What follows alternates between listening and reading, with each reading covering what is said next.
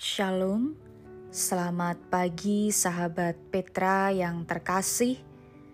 Sungguh berbahagia saat ini saya bisa kembali menyapa sahabat Petra semua, di mana pun sahabat Petra berada melalui embun pagi hari ini. Sahabat Petra yang terkasih dalam Kristus, sudahkah Anda mengasihi orang lain hari ini?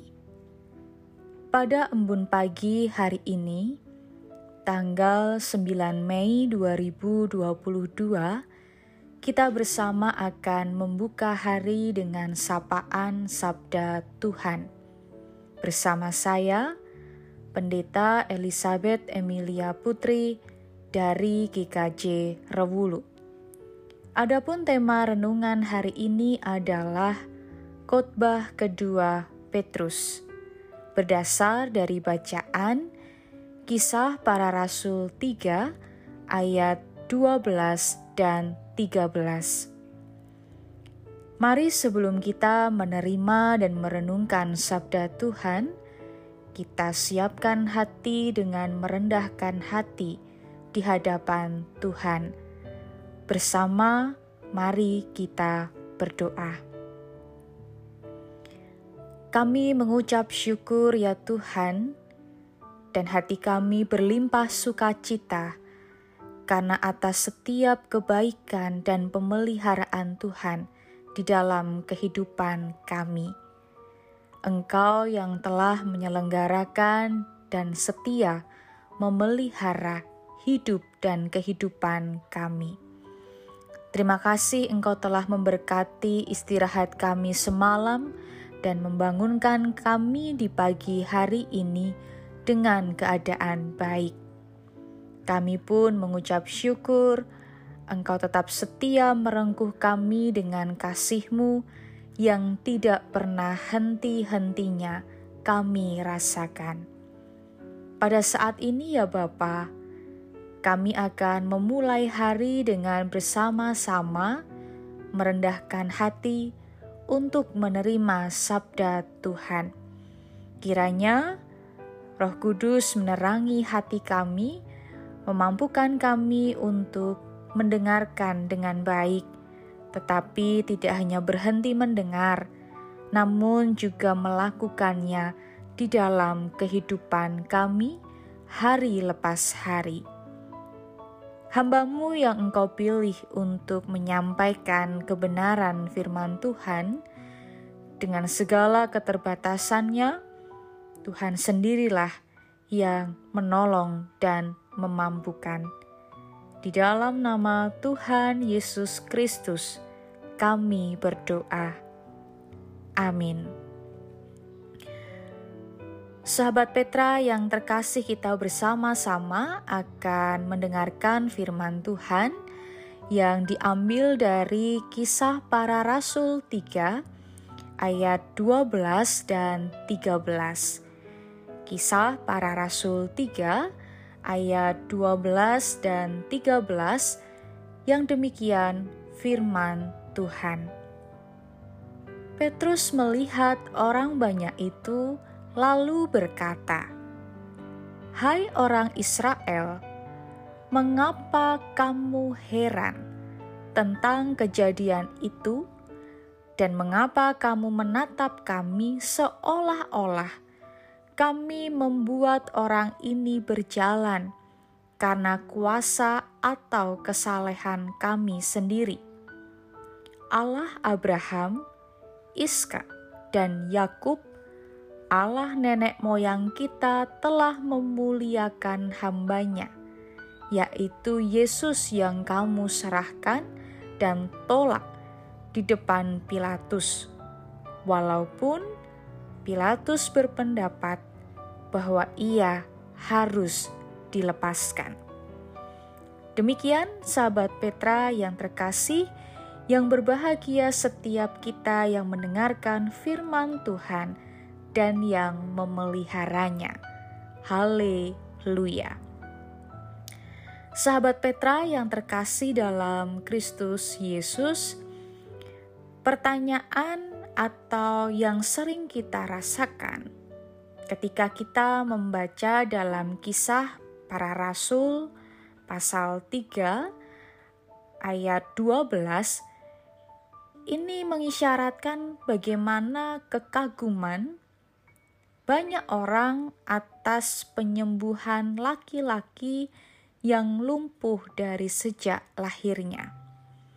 Dialamatkan kepada Petrus dan Yohanes, di mana mereka dianggap oleh orang banyak itu bahwa merekalah yang menyembuhkan, karena mereka mempunyai kuasa dan paling sedikit karena kesalehan hidup mereka. Mungkin mereka tidak habis berpikir bagaimana kesembuhan itu dapat terjadi. Padahal orang tersebut sudah lumpuh sejak lahir. Namun, satu hal yang pasti bagi kerumunan orang di Bait Allah adalah Petrus dan Yohanes yang menyembuhkan orang lumpuh tersebut. Tentu saja, kedua rasul tidak bermaksud seperti itu. Lalu Petrus menjawab bahwa Kesembuhan itu terjadi karena kepercayaan dalam nama Yesus. Maka, nama itu telah menguatkan orang yang kamu lihat dan kamu kenal ini, dan kepercayaan itu telah memberi kesembuhan kepada orang ini di depan kamu semua. Bukan kami yang menyembuhkan, melainkan nama Yesus yang berkuasa dan yang diimani orang itu. Saudara yang terkasih, mereka sama sekali tidak memiliki andil dalam mujizat penyembuhan itu. Keduanya hanyalah hamba Yesus yang bekerja untuk melanjutkan misi kerajaan Allah di dunia. Dan kehebohan itu mendorong Petrus membuat pernyataan di Serambi Salomo bahwa Yesus yang telah ditolak dan dibunuh oleh para pemimpin agama dan orang Yahudi, namun dibangkitkan dari antara orang mati, itulah penyembuh yang sesungguhnya. Pernyataan Petrus sangat mengejutkan orang banyak. Bukannya mereka berhenti berbicara, malahan Petrus dengan lantang dan panjang lebar menjelaskan tentang janji dan nubuat Allah mengenai kedatangan Mesias sebagai juru selamat manusia. Untuk tujuan itulah Yesus harus menderita, bahkan ditolak oleh bangsa sendiri. Petrus mengingatkan juga bahwa orang banyak itu adalah saksi dari kematian dan kebangkitan Yesus. Dan sesungguhnya mereka juga adalah saksi bahwa Yesus adalah Sang Pemberi hidup. Dialah sumber hidup dan penguasa kehidupan yang memimpin kepada hidup. Oleh karena itulah, Petrus memperingatkan agar orang banyak itu cepat-cepat sadar dan bertobat. Petrus menyadari bahwa apa yang dikatakannya belum tentu dapat dipahami dan diterima oleh orang banyak, tetapi baginya tidak menjadi persoalan yang besar. Namun, yang terpenting adalah bagaimana mereka dapat mengenal Yesus dan karya keselamatannya. Memang mewartakan hal semacam ini tidaklah mudah, sebab dibutuhkan keberanian yang besar dan kesiapan untuk mati sebagai martir. Tetapi Petrus tidak peduli dengan keselamatannya. Ia sepenuhnya menyerahkan hidupnya kepada Tuhan. Ia berharap orang yang mendengar khotbahnya menyadari kesalahan dan mengambil tindakan pertobatan.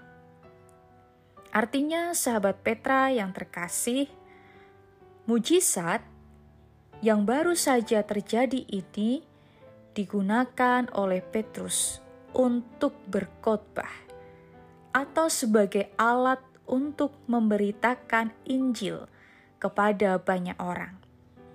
Petrus dengan gamblang menjelaskan bahwa itu semua terjadi karena kuasa Yesus. Dan perlu diketahui juga bahwa orang yang cacat fisik sejak lahir dipahami sebagai akibat dari dosa. Entah dosanya sendiri ataukah dosa dari orang tuanya. Maka, jika nama Yesus sanggup menyembuhkan orang lumpuh, maka Yesus pun sanggup menghapus dosa manusia. Lalu, apa yang harus kita lakukan ketika kita telah merasakan kuasa di dalam nama Yesus? Khotbah Petrus memberi dua nasihat bagi kita yang sangat penting saat ini.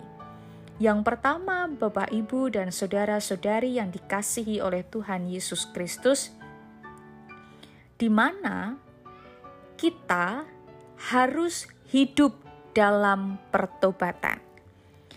Yesus memang sanggup melakukan mujizat akan tetapi, yang lebih penting lagi adalah penghapusan dosa. Jika kita hanya berharap Yesus melakukan banyak mujizat-mujizat dalam hidup kita, tetapi kita tidak hidup dalam pertobatan, betapa curangnya kita. Hanya menantikan kebaikan Tuhan, tetapi tidak mau hidup dalam perubahan yang lebih baik maka saat ini yang perlu kita refleksikan adalah dan yang perlu kita perjuangkan adalah marilah kita hidup dalam pertobatan. Mengakui dosa kita dan meninggalkan segala dosa dan kesalahan kita sehingga kita menjalani hidup baru di dalam Tuhan, hidup dalam kebaikan dan kebenaran. Itu satu hal yang perlu kita perjuangkan saat ini. Hidup dalam pertobatan. Lalu yang kedua, sahabat Petra. Apa yang perlu kita lakukan saat ini? Muliakanlah Yesus senantiasa dalam hidup kita. Karena kuasanya sanggup memulihkan hidup kita. Terjadi sesuatu besar dalam hidup bukan karena kekuatan kita, tetapi atas kuasa Tuhan yang terjadi dalam hidup kita. Maka bersyukurlah senantiasa dan muliakanlah namanya. Inilah dua hal yang perlu kita refleksikan dan perjuangkan saat ini. Kematian Yesus telah kita peringati kebangkitannya telah kita rayakan.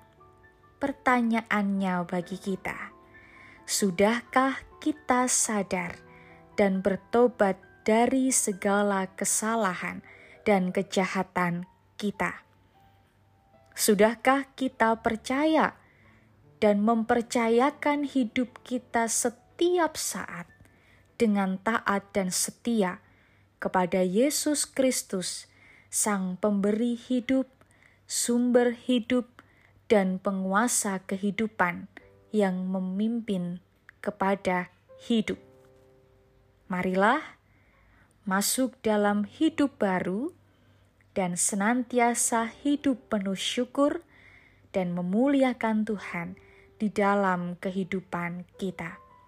Karena sejatinya kita dipanggil untuk senantiasa mewartakan kebenaran dan karya Tuhan melalui kehidupan kita. Selamat menjadi saksi Tuhan, selamat berjuang menjadi lebih baik, selamat bersyukur, dan selamat memuliakan nama Tuhan. Tuhan Yesus memberkati. Amin. Mari kita menyatukan hati di dalam doa. Kami bersyukur ya Tuhan untuk sabdamu yang kami dengar pada pagi hari ini. Kami mengucap syukur akan anugerah terindah yang Tuhan berikan di dalam kehidupan kami, yaitu keselamatan dan pengharapan yang baru. Kami sungguh merasakan cinta kasih-Mu yang besar bagi kami setiap harinya maka ajarkanlah kami ya Tuhan untuk mampu menjadi anak-anak Tuhan yang senantiasa setia dan taat dalam menebarkan kebaikan dan kebenaran. Terlebih dengan hati yang sukarela dan sukacita di dalam menjalani hidup kami, hidup dalam perubahan yang lebih baik, sehingga kami mampu memancarkan kasih dan kehidupan bagi semua orang. Terlebih, melalui kehidupan kami, kami mampu memuliakan nama Tuhan. Tolonglah kami, ya Tuhan. Bapa, jikalau saat ini kami akan memulai hari dengan segala aktivitas kami, baik pekerjaan, sekolah, pelayanan, rencana-rencana kami, dan apa pun yang akan kami lakukan, berkatilah kami. Mampukan kami untuk menjalani hari kami ini dengan baik, melakukan kebaikan dan kebenaran, sehingga hari-hari kami dipenuhi dengan sukacita, damai sejahtera, berkat dari Tuhan, dan menjadi berkat. Terima kasih ya Bapa. Kami menyerahkan hidup kami sepanjang hari ini hanya di dalam tangan kasih Tuhan. Kami menyadari akan segala dosa dan kesalahan kami, oleh karena itu ampunilah kami. Di dalam nama Tuhan Yesus Kristus, Juru Selamat kami yang hidup, kami memohon berkat Tuhan. Amin. Demikian sahabat Petra yang terkasih dalam Kristus, embun pagi hari ini, tanggal 9 Mei 2022. Kiranya sabda Tuhan memberikan hikmat, kekuatan, dan penghiburan bagi kita untuk melewati sepanjang hari ini. Saya, Pendeta Elizabeth Emilia Putri dari GKJ Rewulu, mohon undur diri dan mohon maaf bila ada kata yang kurang berkenan. Sahabat Petra, selamat mengasihi orang lain hari ini. Tuhan Yesus memberkati.